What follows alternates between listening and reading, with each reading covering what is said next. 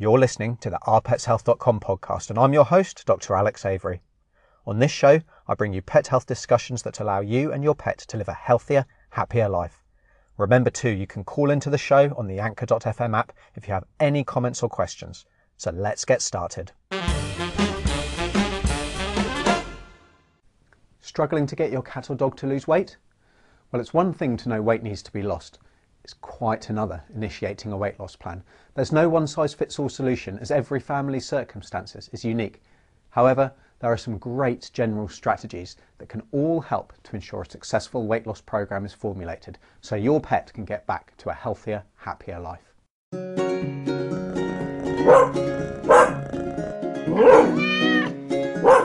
Hi, I'm Dr. Alex Avery from ourpetshealth.com, helping you and your pet lead a healthier, happier life. In the second video of our obesity series, I'll tell you how we can get your overweight cat or dog back to their healthy weight. If you aren't sure if your pet is overweight or don't know the dangers of being obese, then check out the first video in this series. First up, it's important to recognise exactly what it is your pet has been fed in the past. Does it really only get two meals a day? What about the crusts of toast at breakfast? The post-walk chew, the mid-afternoon biscuit when you have a coffee, the welcome back from work treat, the clean-up after the children throw their food on the floor, or the goodnight leftovers. If we don't recognise where we are going wrong in overfeeding our pet, then we cannot hope to treat this disease to the best of our ability. Now, broadly speaking, there are four components of any successful weight loss program, which are diet, treats, exercise, and finally, monitoring. Your pet's regular veterinary practice is the best place to go for advice on how to manage each component, and many run special vet nurse clinics which provide valuable information and support. Using their expertise, you can easily find out what your pet's target weight is, what the most appropriate diet they should be fed on is, how much exercise to give them, and how to maintain a healthy weight once this goal is reached. There is no substitute for individual assessment by a trained veterinary team member. For our truly obese patients, safety is key and any weight loss program should really be overseen by your family vet. Okay, so let's look at each of these program components individually, starting with diet. Now the ideal weight loss diet should fulfill a number of criteria. It should ensure that our pet feels full so they voluntarily eat less and don't constantly feel hungry or beg for more food. The diet should provide all of the essential vitamins and minerals needed to maintain optimal body health. It should favour the loss of fat and ensure that muscle mass is maintained. It should also be tasty. No pet would choose to eat cardboard or sawdust. Now changing our overweight pets onto a specially formulated weight loss diet will ensure that all of the above are met to the greatest degree possible, and so maximising your pet's likelihood for losing weight. For those pets that are only slightly overweight, reducing the amount of their current diet or switching them onto the light version while at the same time cutting out high energy treats can also be successful. However, very often this strategy results in a little weight loss at the start, only for the loss to quickly taper off well before our pet's ideal weight is reached. Now this lost weight is often then relatively quickly put back on and it's so frustrating, especially once weight loss has been attempted and failed, it's often never tried again. For animals with a lot of weight to lose, we also tend to find that the simple light diets or their normal diet fails to control feelings of hunger, and that results in increased begging and also results in the loss of muscle rather than fat, which all help for the diet to fail. The way we feed our chosen diet can also play a significant role. Slowing down our pet's food consumption can mean that they choose to eat less and will also increase their feeling of fullness. Slowing down fast eaters can be achieved with maze bowls, spreading their diet out in the garden or hiding it in a crumpled sheet. Just be sure they don't eat the sheet. You can also get treat balls or food balls and now these have a hole in them and your pet needs to move them around the floor and really play with them for the food to then fall out and then to get a tasty reward. Now regardless of diet being fed, consistency of amount is also key. It's a great idea to weigh out each day's food and treat allocation and store this in a separate container. Now this means that anyone in the house knows that only food from that container can be fed each day and it's also helped should any further dietary modification need to be made. Weighing the food out daily in a plastic cup and then marking this level on the side also means that from then on it's super quick to check that you're not feeding more than you should. Now treats is the next factor to consider. We all like to give our pets treats. It makes us feel good and our pets certainly enjoy them. But treats, however, are generally loaded with calories to such an extent that for a 20 pound or 9 kilo dog, a hot dog is the equivalent of a person eating three hamburgers.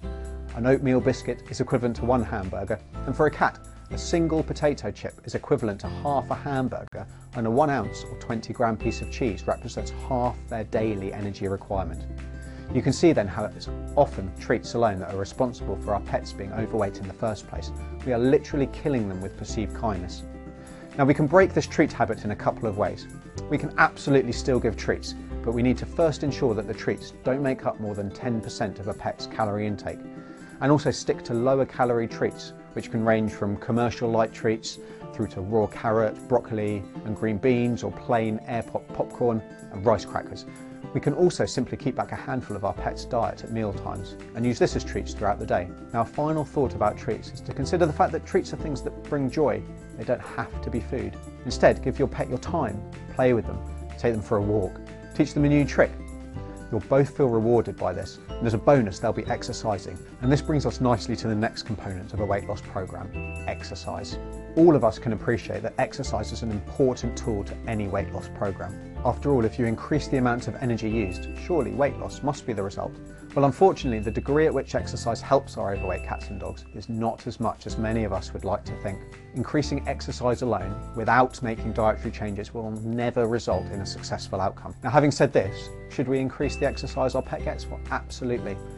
Exercise plays several critical roles, with the most important being the maintenance of muscle, which ensures that any weight loss is due to the reduction in body fat and not a reduction in the amount of muscle. Exercise will also act as a treat for your pet, removing the temptation for us to give them snacks, and also help to stop them from begging for food.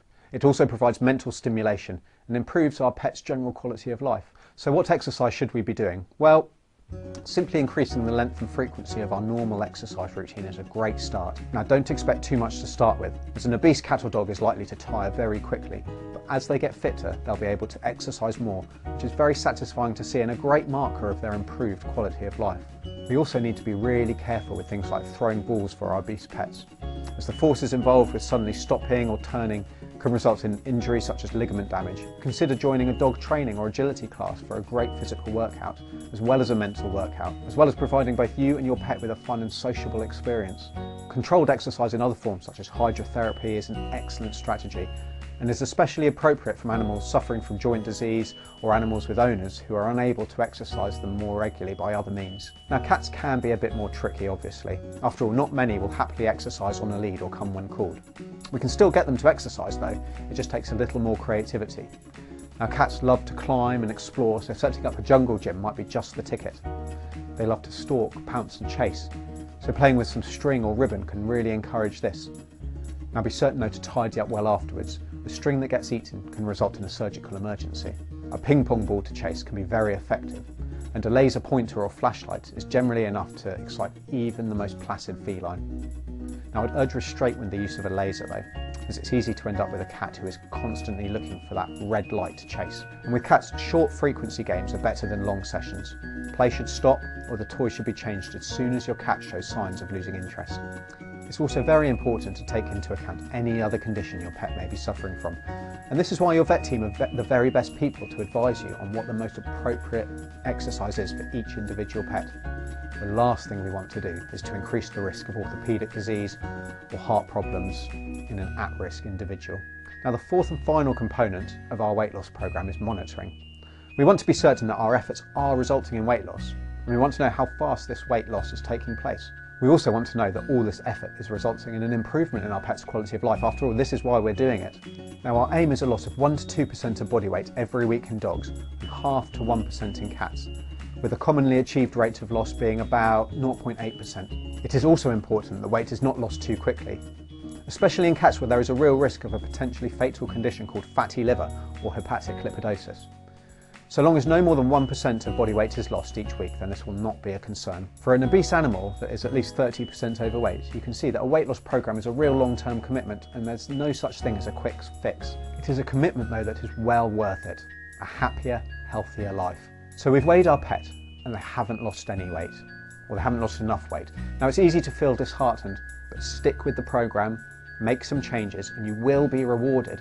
Any recommendation in amount to feed is only a starting point and the amount may need to be reduced to achieve weight loss. Also check that none of the rest of your family members are sneaking your pet extra treats. A feeding record or chart or a food diary can really help prevent this. Are we ourselves giving into their begging more than we should? Well then ensure we are feeding the best diet to reduce this begging behaviour. Are they being given too much at daycare or simply helping themselves to the neighbour's food bowl? A little detective work can go a long way to get them on the road to their healthy weight. Now regular weigh-ins at your vets is a great way to track progress and stay motivated.